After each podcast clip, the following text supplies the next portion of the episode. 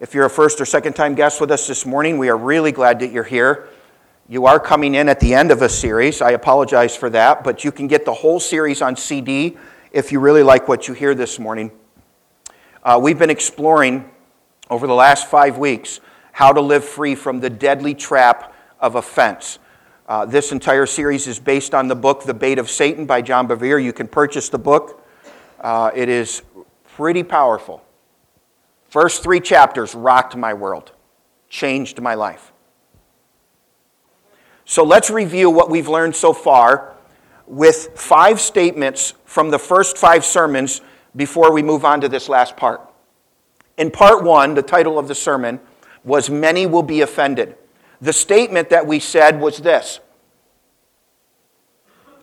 How you respond to an offense is what will determine your life story you will either, you're either going to become stronger through that offense or bitter. Right? We know this. Remember, an offended heart is the breeding ground for deception. And the walls that we build up around our hearts when people offend us, we think are there to protect us, but they're actually built by the enemy to torment us. When we build up walls to keep people out, who else are we keeping out? God Part two was, How could this happen to me? This is a statement that comes from the life of Joseph. Absolutely no man, woman, child, or devil can ever get you out of the will of God. The only person who can is you. And one of the ways you get out of the will of God is by being offended. It is a sin. And sin separates us from God. Right? So remember, God uses our afflictions and the offenses as a process to cause impurities to rise into our life so He can scoop them out, like anger. Sometimes when we're angry, there's a reason. And sometimes it's not your wife or your husband or your children, it's something that happened 20 years ago. Anger's not the issue, offense is. But God wants to scoop anger out of your life by pointing out what you were offended about and who you were offended towards.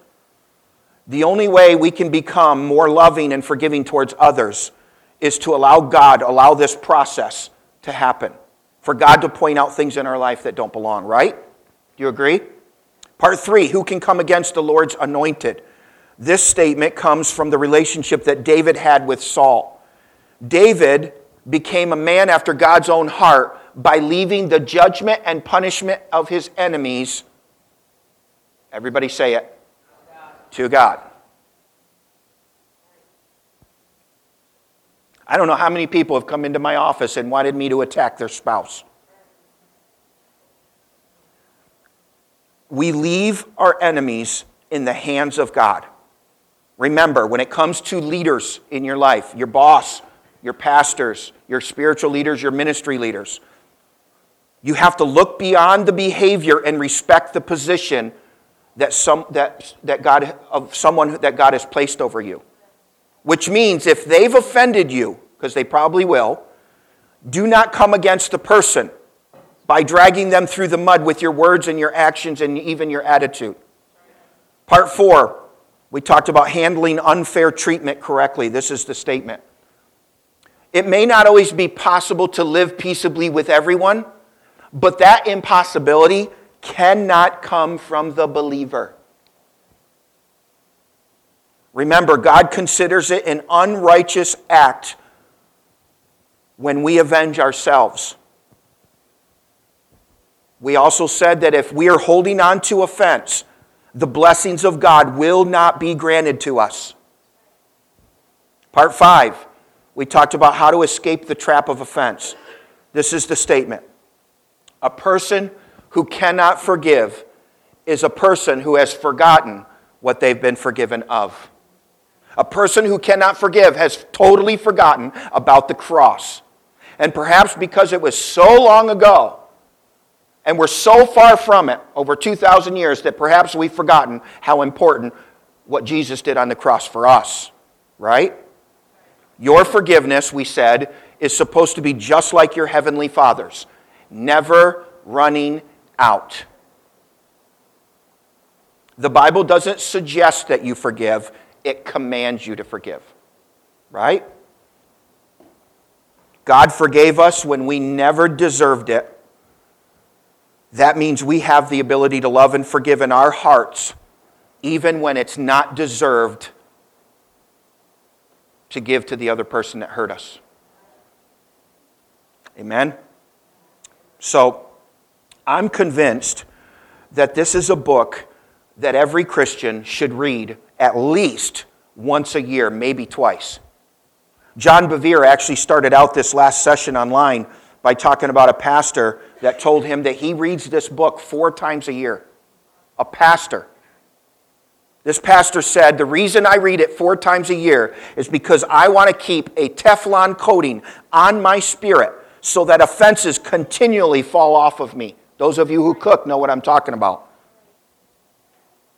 But I thought that pastors never sin. I thought that pastors weren't supposed to ever get offended. They're supposed to be perfect. No, this is wisdom. And because pastors deal with people, perhaps more than anyone, who think they're supposed to be perfect, perhaps they need to protect their spirits the most.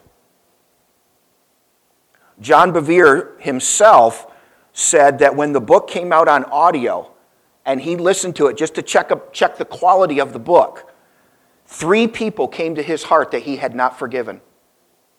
This was years after he wrote the book. Today, in your notes, this is what we're going to discuss. A piece of seeking forgiveness that is often left out of the equation. In other words, a piece that almost no one is doing, including Christians. Today we're going to talk about reconciliation. This is the missing piece. This is the piece that requires you to go to someone. This is the piece that's missing. Here's the definition of reconciliation it's the restoration of friendly relations. We all know that God is in the restoration business, right?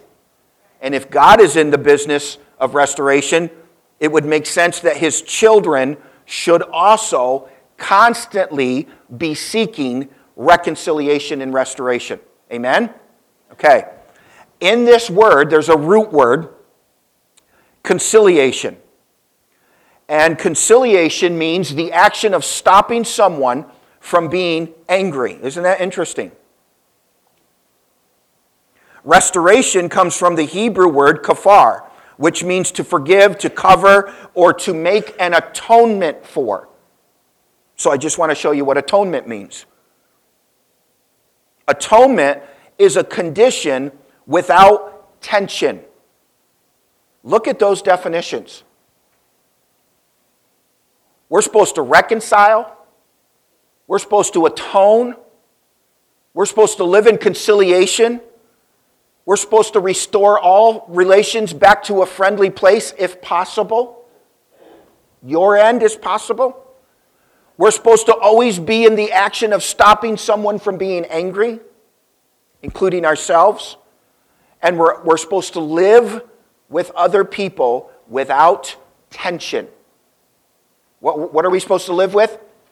L O V E, not tension right? Think about it. When Christ died on the cross, did he not remove the tension between us and God?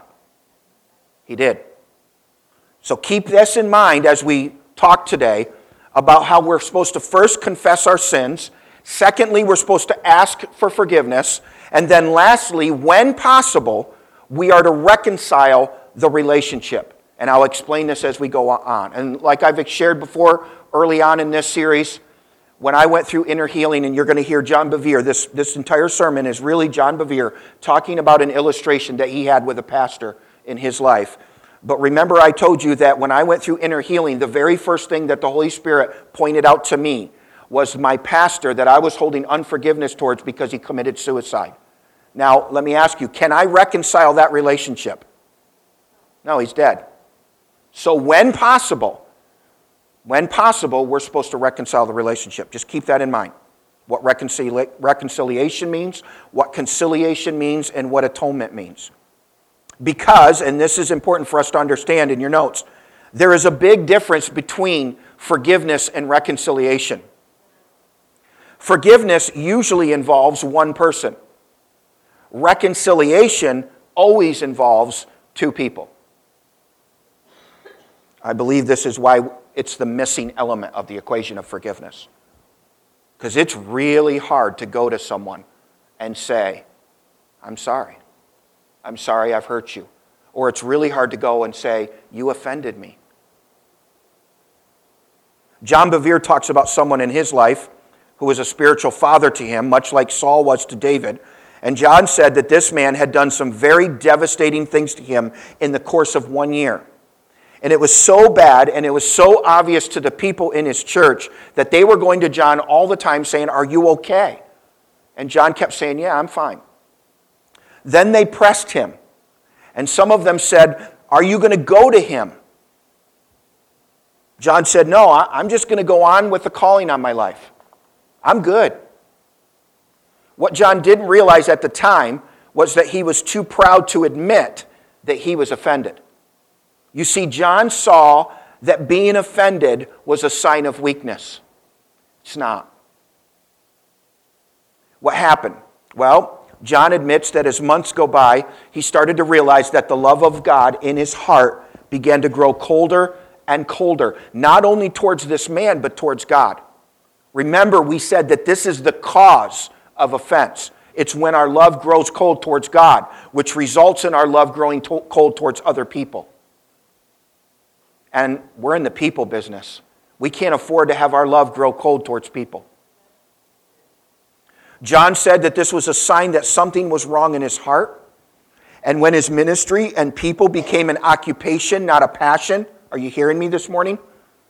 He noticed that he stopped weeping in the presence of God. Other people were meeting with God and he felt nothing. He eventually went into his backyard and he looked up at God and he said, God, am I offended? What do you think God said? He screamed, Yes. And he said to God, God, I don't know how to get out of this. He said, I've asked for forgiveness. I've fasted. I've confessed. I've prayed. I've had other people pray with me. Why am I so tormented with this? Why can't I get out of this?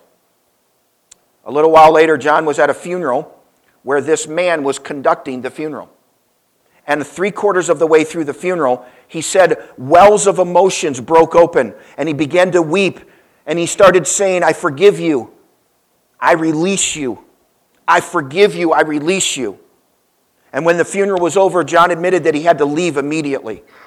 And he ran out of the funeral home and he said, It's done. I'm free. I've forgiven him. Everything is great now. Well, and you know this story of your own life. He ran into that guy two weeks later. And the first thing he thought was, How can that man be so blessed? I mean, he did this to me and he did that to me. And he did that to another person. He went home thinking about it. He talked about it with his wife. He thought about it all afternoon. He talked about it again with his wife at dinner. He went to bed thinking about what this man had done to him. He got up the next morning thinking about it, got into the shower thinking about what this man had done to him. Then John said he got scared. And he thought, wait a minute. I cried actual tears about this. Why, am th- why is this man, why is what he has done to me still tormenting me? So remember what we said. If the words or actions that someone has done to you keep replaying over and over in your mind, it's a sign that you may be offended. Even if you're in denial about it. Even if they confront you and say, did I offend you? And immediately we would just want to go, no, no, no, you, it's okay. We don't even, we're not even honest. They're looking for an answer. We can say, yes, you did. But I'm sorry that I've been holding on to things towards you, and boom, boom, boom. That's what usually happens. John realized that there was a truth that he still did not understand. And it's found in the words of Paul in Acts chapter 24, 16. And herein do I exercise? Everyone say the word exercise. Herein do I exercise myself to have always a conscience void of offense toward God and toward men. So let's go to the root of the word exercise, okay? The Greek word is askeo, and this is how it's defined to exercise oneself, to exert all one's diligence, to endeavor, to strive, to engage in some activity with both continuity and effort, continual action, right? This is where we get our title for today in your notes. Freedom from offense or forgiveness is a focused exercise.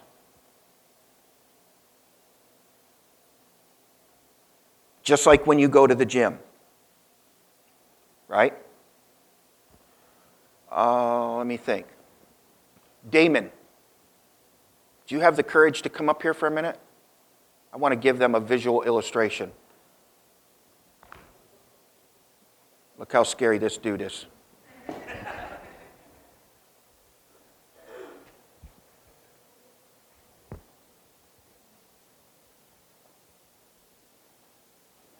Thought I was tall.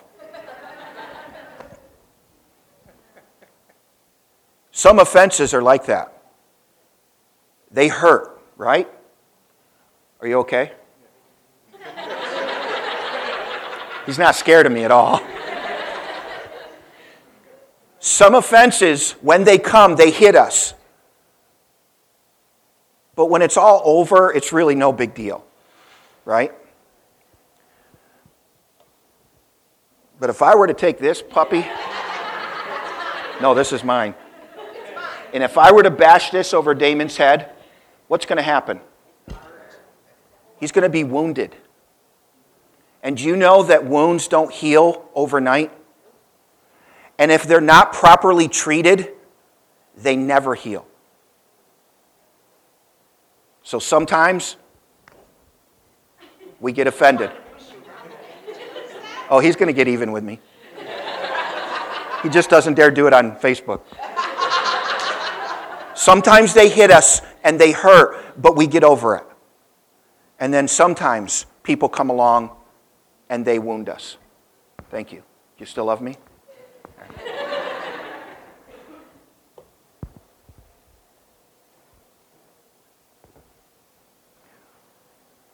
Why do you think I chose Damon?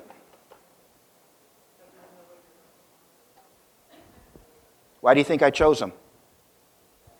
Because he's big and he's strong. Notice I was covering up my arms when he was up here.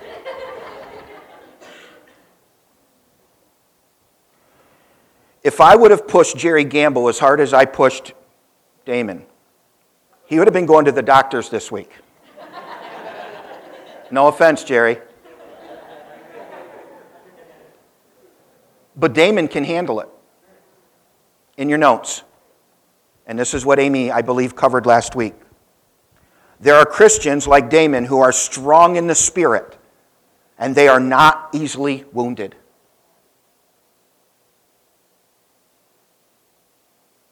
Let me repeat that. There are Christians who are strong in the spirit, and they are not easily wounded. They are Psalm 119 Christians. Look at this verse from Psalm 119, 165. Great peace Great peace. That's the theme today, by the way, part of the theme that the intercessory team, prayer, uh, team uh, felt. And also, I felt on Friday night at Fuel the Fire. And when Katie told me what they, what they were praying about this morning before service, when they were praying for you, there was a theme of peace.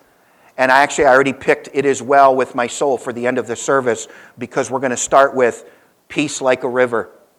Whatever my lot, no matter whether I get offended or hurt or my car breaks down, peace. It is well. It is well. Great peace have they which love thy law, and nothing shall offend them. Everybody say that. And nothing shall offend them. Why? Because they love God's law. They are building up their spirit with God's written word. Amy also touched on this last week. But there are also Christians in your notes who are weak in spirit. They are not praying. They are not building up their inner man. They are not spending time in the Word. So listen, they are easily wounded. One little thing you say to them, gone, quit the church. 15th church they've quit in three months. That's not even possible, I don't think. You get my point? It's one of the reasons why people church hop. They're being offended every place they go. And they're blaming all 15 churches. I would think after 15 churches, the problem is. But there are people who do spend time praying and worshiping and fasting. And like Damon, they're strong and they're ready. They're not easily wounded. It would take me a lot to wound that boy, I'm telling you. You see what I'm saying? And I'm sure that Damon would tell you that at a certain point, or anybody that's in physical, is anybody working physical therapy by any chance here? Lacey, anybody else? Anybody work out at a gym on a regular basis? Anybody has, has anybody ever had an injury where they had to go to physical therapy and go to a gym and work it out? Okay, good. More people. So you'll understand this. At a certain point of the healing process, the way to heal a wound is exercise. So, what is physical therapy? Physical therapy is, listen, focused exercise to a wounded part of the body. Why? To build up strength in that area and to get that part of the body back to where it was before it got injured. Well, this is what God had spoken to John Bevere when, he, when John asked God, Why am I still tormented with this offense? God said, Exercise. So the Holy Spirit nudged John to read Matthew 5. And this is what he saw from Jesus' own words Matthew 5, verse 44. But I tell you to love your enemies and pray for anyone who mistreats you. Did you know that not once in the whole Gospels did Jesus tell us to pray for our mothers? He never told us to pray for our fathers. We do pray for them, right? We do. But what's amazing is the person that Jesus does tell us to pray for in your notes. Jesus specifically isolates one person that you must pray for, and that's the person who hurts you, the person who persecutes you, the person who mistreats you, the person who talks bad about you at work and at school, the person who steals your boyfriend or your girlfriend, the person who lies about your church and your pastor in the community. This is very interesting. So, after God revealed this to John, he got up the next morning. So now he's like renewed. I'm okay. I'm going to pray. So he started pacing around his house and he started praying, God bless him. God bless him. That was all he had to offer. That was it. That's all he could muster up. The next day he got up and he prayed, Lord, if you can, bless this man. So John kept praying that way every day with no feeling, with no passion, and after five weeks, he admits that nothing had changed in his heart towards this man. And after a three day fast about this man, God nudged him to read Psalm 35. And he pointed out four verses from Psalm 35. Verses 11, starting with verses 11 from the Good News Translation. Evil people testify against me and accuse me of crimes I know nothing about. They pay me back evil for good. Evil for good. All I did was good, and they're paying me back evil. And I sink in despair. And John is hoping that what David is going to say next is go ahead and punch their lights out. Because that's what the word, world does, right? Their solution for offense is blow for blow. What is our solution? Killing our enemy with kindness, yes. So look what he says next. Verse 13.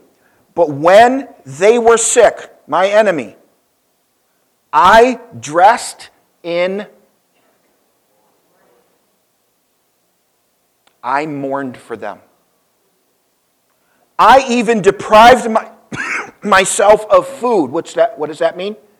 He fasted for his enemies, for the people who mistreated him. Then I prayed with my head bowed low, as I would pray for a friend or a brother. In your notes, what does this mean? It means to pray into your enemy's life the same blessings that you want for your life, that you want for your family's life, that you want for your friend's life. Are you getting that? Pray into your enemy's life the same blessings that you want for your life. Ooh, that is difficult. John immediately got up from the table, and his prayer for his enemy completely changed after reading this verse. So his prayer started to go like this Father, I pray that this man will know you the best way that he can know you. I pray that this man will please you the best way that he can please you. I pray, Father, that you will reveal your heart to this man. I pray that you will surround this man with godly men and godly women that would speak godly counsel into his life. Father, I pray that you will deliver this man. Lord, I ask that you will bring finances in for his ministry from unexpected sources. I asked that you would protect his wife and his children. Wow. John admits at first it wasn't easy to pray this, that it was actually painful. Do you know that most people think that in order for our prayers to be correct and accurate, that they have to feel good? But think about it. When you have an injured knee and the, fear, and the physical therapist puts you on a leg curl machine, you will want to scream and hit that therapist, right? Why? Because it is painful. So listen in your notes. When it comes to our enemies, you can't just pray what feels good. You sometimes have to pray what is truth. Amen? And the truth of God's word says to pray blessings into their life. May be painful, may not feel good, but it's truth. So John just kept praying for this man this way with as much passion as he could muster up. But he kept doing it every day. And after two weeks, John said that he started to feel a little bit more passion for this man and with a little more excitement. And that's when he realized that he was starting to get healed from the offense. And one day, while John was walking down the sidewalk, something rose up inside of him as he was praying for this man, and he looked up at the sky and he just screamed, So and so, I love you. And he said, immediately, things fell off of his body in the spirit. Immediately, it left his body. And you know what he thought? I'm totally healed. I'm totally healed. So he went home screaming and yelling, and he told his wife that he was healed. Two weeks later, he saw this man again, and guess what? He had this, uh, this pain in his gut when he saw this man, and he knew that the offense was still there. And he said, Honey, what is going on? And, you know, God puts women in our lives for a reason. They are so full of wisdom. And she, he admits, my wife is so full of wisdom. And he said, she said to him, Honey, there's one thing you haven't done. What is he missing? You need to go to him. John said, No, no, no. I've prayed, I've exercised, I've fasted, I'm healed. I don't need to go to him. But after praying about it with God, what do you think God told him to do? Yes, you need to go to him. There are two times that Jesus tells us to go to your brother. But let me show you how most of us interpret how we're supposed to go to our brother. Mikey, I need you, real quick. giving you a pass, Damon. When Jesus says go to your brother, this is what we think it should be look this is what we think it's supposed to be done. Mike, I don't know if you know this, but you offended me, and I forgive you. That's what we think. Thank you, Mikey. What are we doing when we do that? We are using Scripture to vomit all over the person that has offended us. Because we want them to know just how badly they treated us. But that's not what Jesus had in mind when he said, Go to your brother. He didn't say, Vomit all the hate and all the hurt onto them. When Jesus said, Go to your brother, he has the purpose of reconciliation in mind. Remember, there's a difference between forgiveness and reconciliation. And this is where many of us get it wrong. They're separate. In order to understand the difference, you have to look at the cross in your notes. When did Jesus forgive us? Jesus forgave us before we ever said, I'm sorry. I don't know about you, but I wasn't at the cross. So years later, thousands of years later, I went to an altar and I said, Jesus, forgive me. I'm sorry. And he forgave me.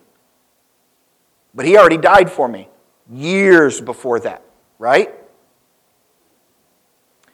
How many of us have said, please don't raise your hand, I will forgive them when they apologize to me? That's what most of us do.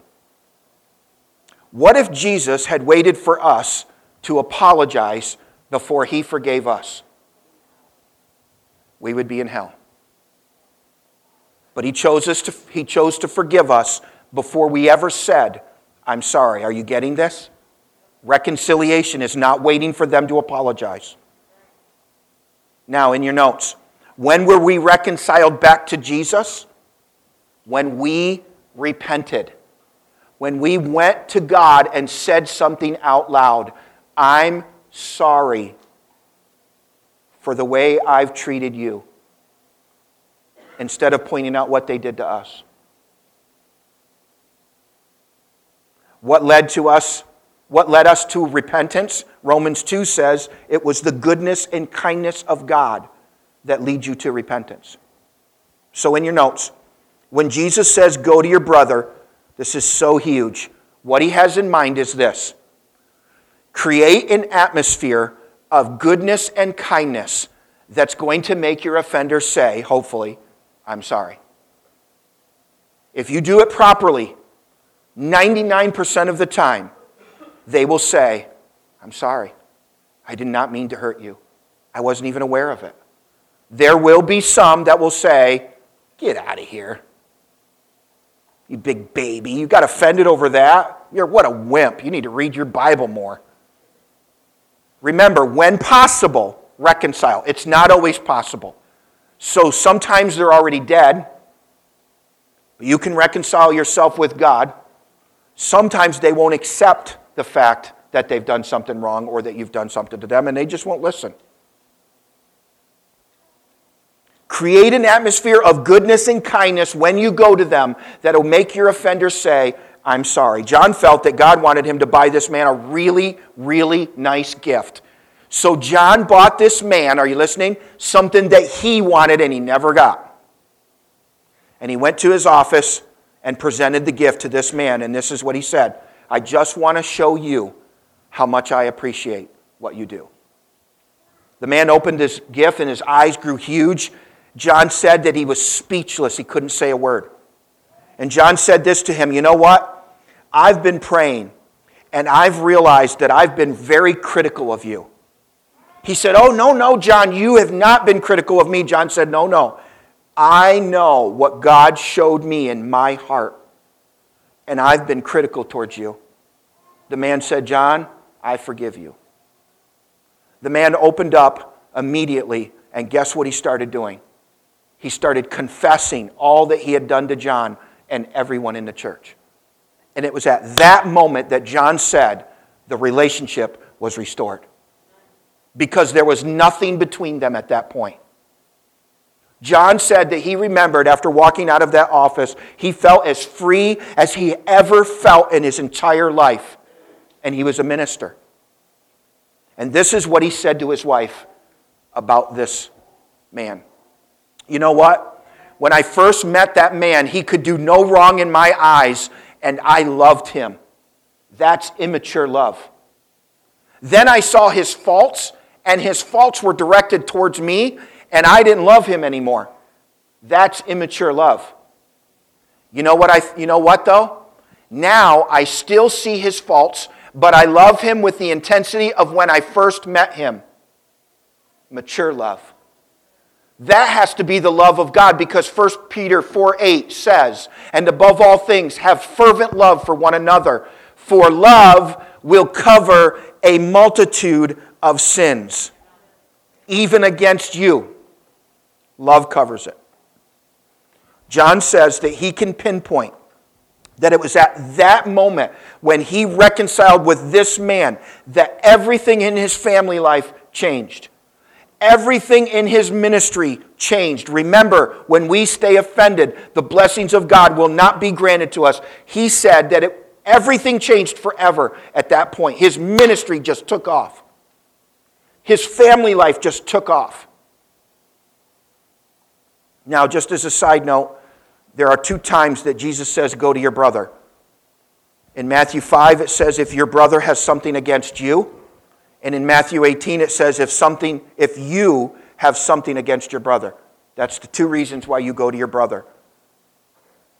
If you find out that they have something against you, you don't wait for them to come to apologize. You go find out what you've done and seek forgiveness. If you have something against your brother, you go and fix it. So let's repeat what we said in closing. Closing means I have another 10 minutes, so hang in there. Let's repeat what we said in the first sermon, Luke 17 1. It is impossible that no offenses should come. They're coming. So remember, an offense is the bait that Satan uses to trap the believer in his snare into his captivity. Why? To torment you, to divide us, and to destroy us.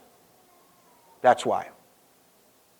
So, the bottom line for this entire series is this, and we've already looked at it, but it's very vital. This verse in Romans 12, verse 18.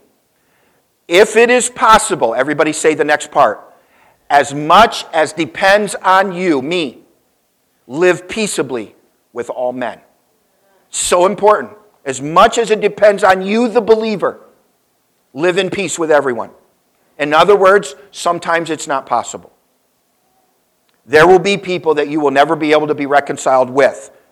Sometimes they're dead, sometimes they won't return your phone call. But Matthew 18 tells us how to handle most of these situations. But don't miss the point. The impossibility of living in peace should not come from the believer. Let me end with a story from the book. John was doing a conference in Florida, and the leader of the conference invited a man to come up to the stage before he introduced John. John said that as this man was walking to the stage, it looked like he literally just walked off the construction job. He had a dirty shirt, terrible jeans, dirt everywhere, holes in them. And he walks onto the platform in front of a packed audience. And the leader starts to interview him, but he stopped and said, You know what? Why don't you just tell your story? So the man takes the microphone and he says, I'm 36 years old.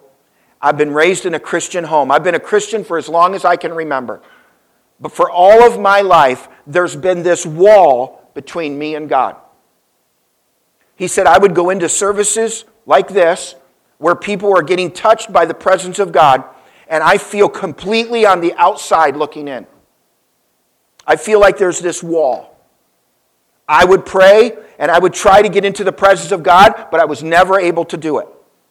Listen, because this may be you this morning. He said a couple of weeks ago, someone put into my hands the book, The Bait of Satan. I read the book in two days. When I got to the end of the book, I realized that I had held on to some unforgiveness towards my mother. You see, my mother gave me away when I was six months old. But after reading the book, I contacted, contacted, contacted my mom for only the second time in 36 years. And I said, Mom, I have held unforgiveness against you for over 36 years for giving me away. She started crying immediately and she said, I have hated myself for over 36 years for giving you away. He forgave her. And guess what she did? She forgave herself. Remember, guys, Jesus said, if you have anything against anyone, forgive them. That includes you. You need to forgive yourself. Now the guy is crying uncontrollably on the stage, soaking his beard and his shirt. He looks at everyone weeping and he says, Now the wall between me and God for 36 years is completely gone, and I can't stop crying. I've been crying like this for the last three weeks. He said, I cry like this when I pray in the morning. I cry like this when I come to any church service. So, listen, guys, do you have a right to be offended? You have a right to do anything you want. God even gives you a right to go to hell. He will protect that right. He doesn't want that for you, but He's given you free will. But if you walk with God, you do not have the right to be offended. You know why? First, it's a sin. And secondly, two wrongs never make something right. They may have mistreated you. The fact that they mistreated you, it was wrong. Go ahead, Richard. But the sin of being offended is not justified by the fact that you were mistreated. They may have sinned, but you sinning doesn't make it right. I know this is difficult. This is really hard. This makes Christians sound wimpy. Hmm. No, no, no, no, no. Look how much Jesus looked like a wimp on the cross to the world. And yet he was the deliverer of us all. He delivered the world by looking weak. In your notes, when we are mistreated, what we need to do now is pray.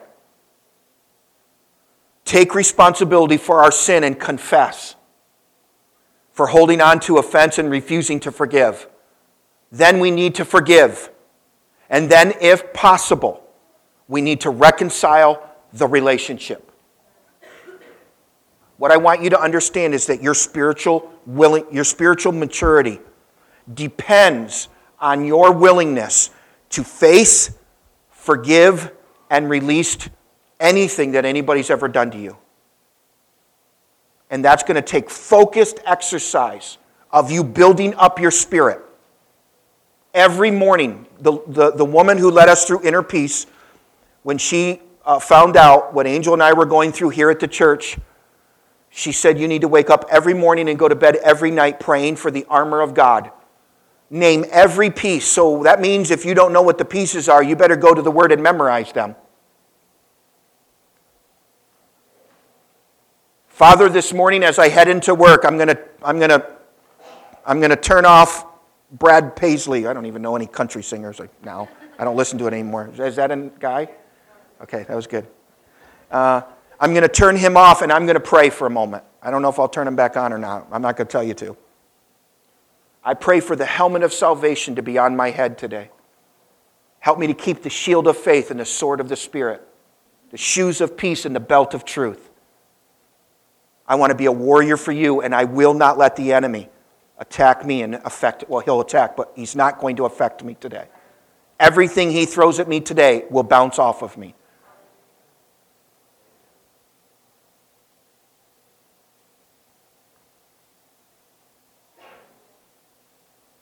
We have to continually pray. We have to continually worship. We have to continually read the word. We have to continually study, fast, giving of your time, talents, and finances. Do you know when you took the membership covenant? Because next week I think we're going to be bringing in like seven more. When you took the membership covenant, you said, I'm making God and church my number one priority, even in the summer, when there's all these distractions to not be here. You see, the numbers are down. Summer's here, and the enemy likes to throw all these distractions at us of why not to come to church because it's finally warm outside. Let's take out our connection cards.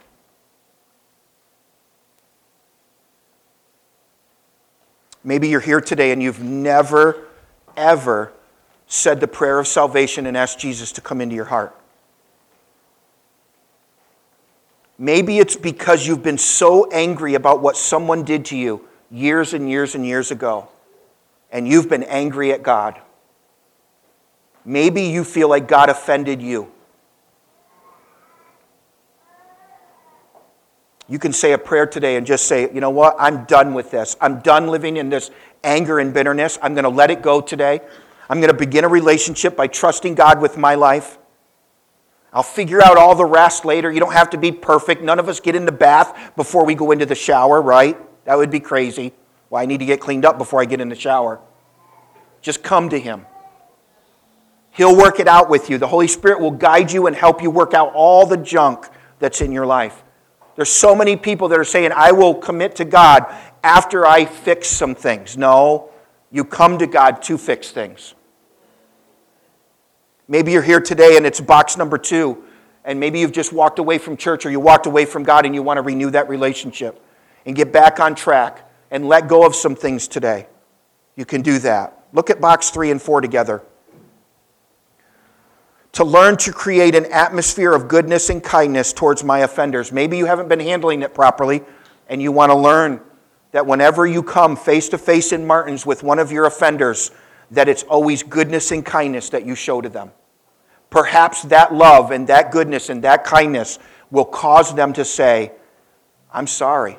I don't deserve your love. I know I've hurt you. And you just keep throwing love at me and I can't handle it anymore. Wouldn't that be great?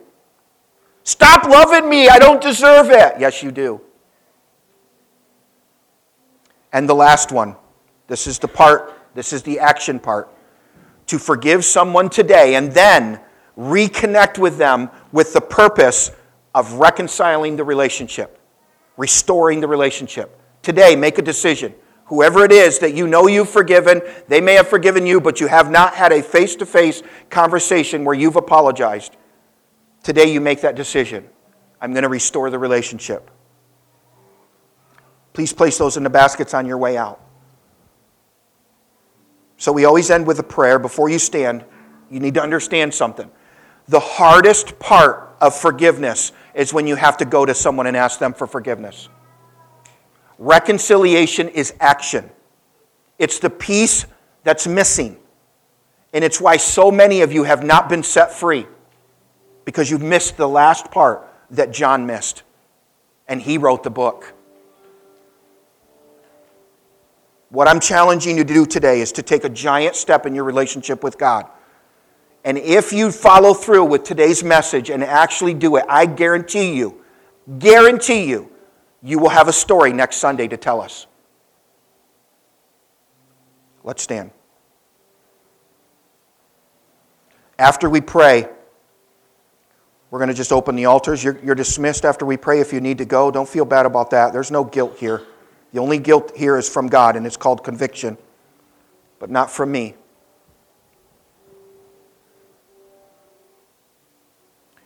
Maybe today, because of Tommy's testimony, maybe God wants to release the baptism of Holy Spirit into your life. Maybe you just come to the altar for that.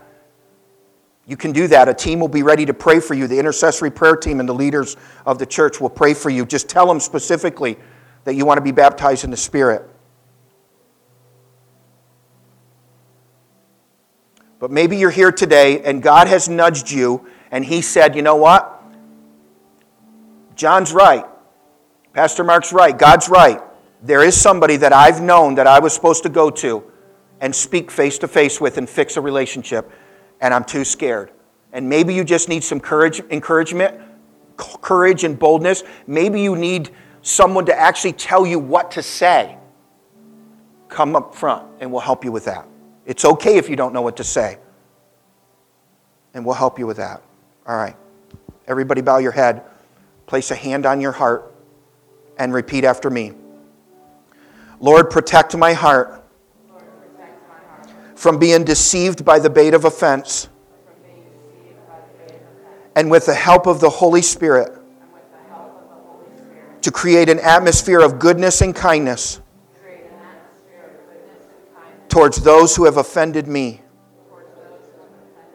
and to pray for them to be blessed with a focus of restoring the relationship so that we both may live in total freedom. In the name of Jesus.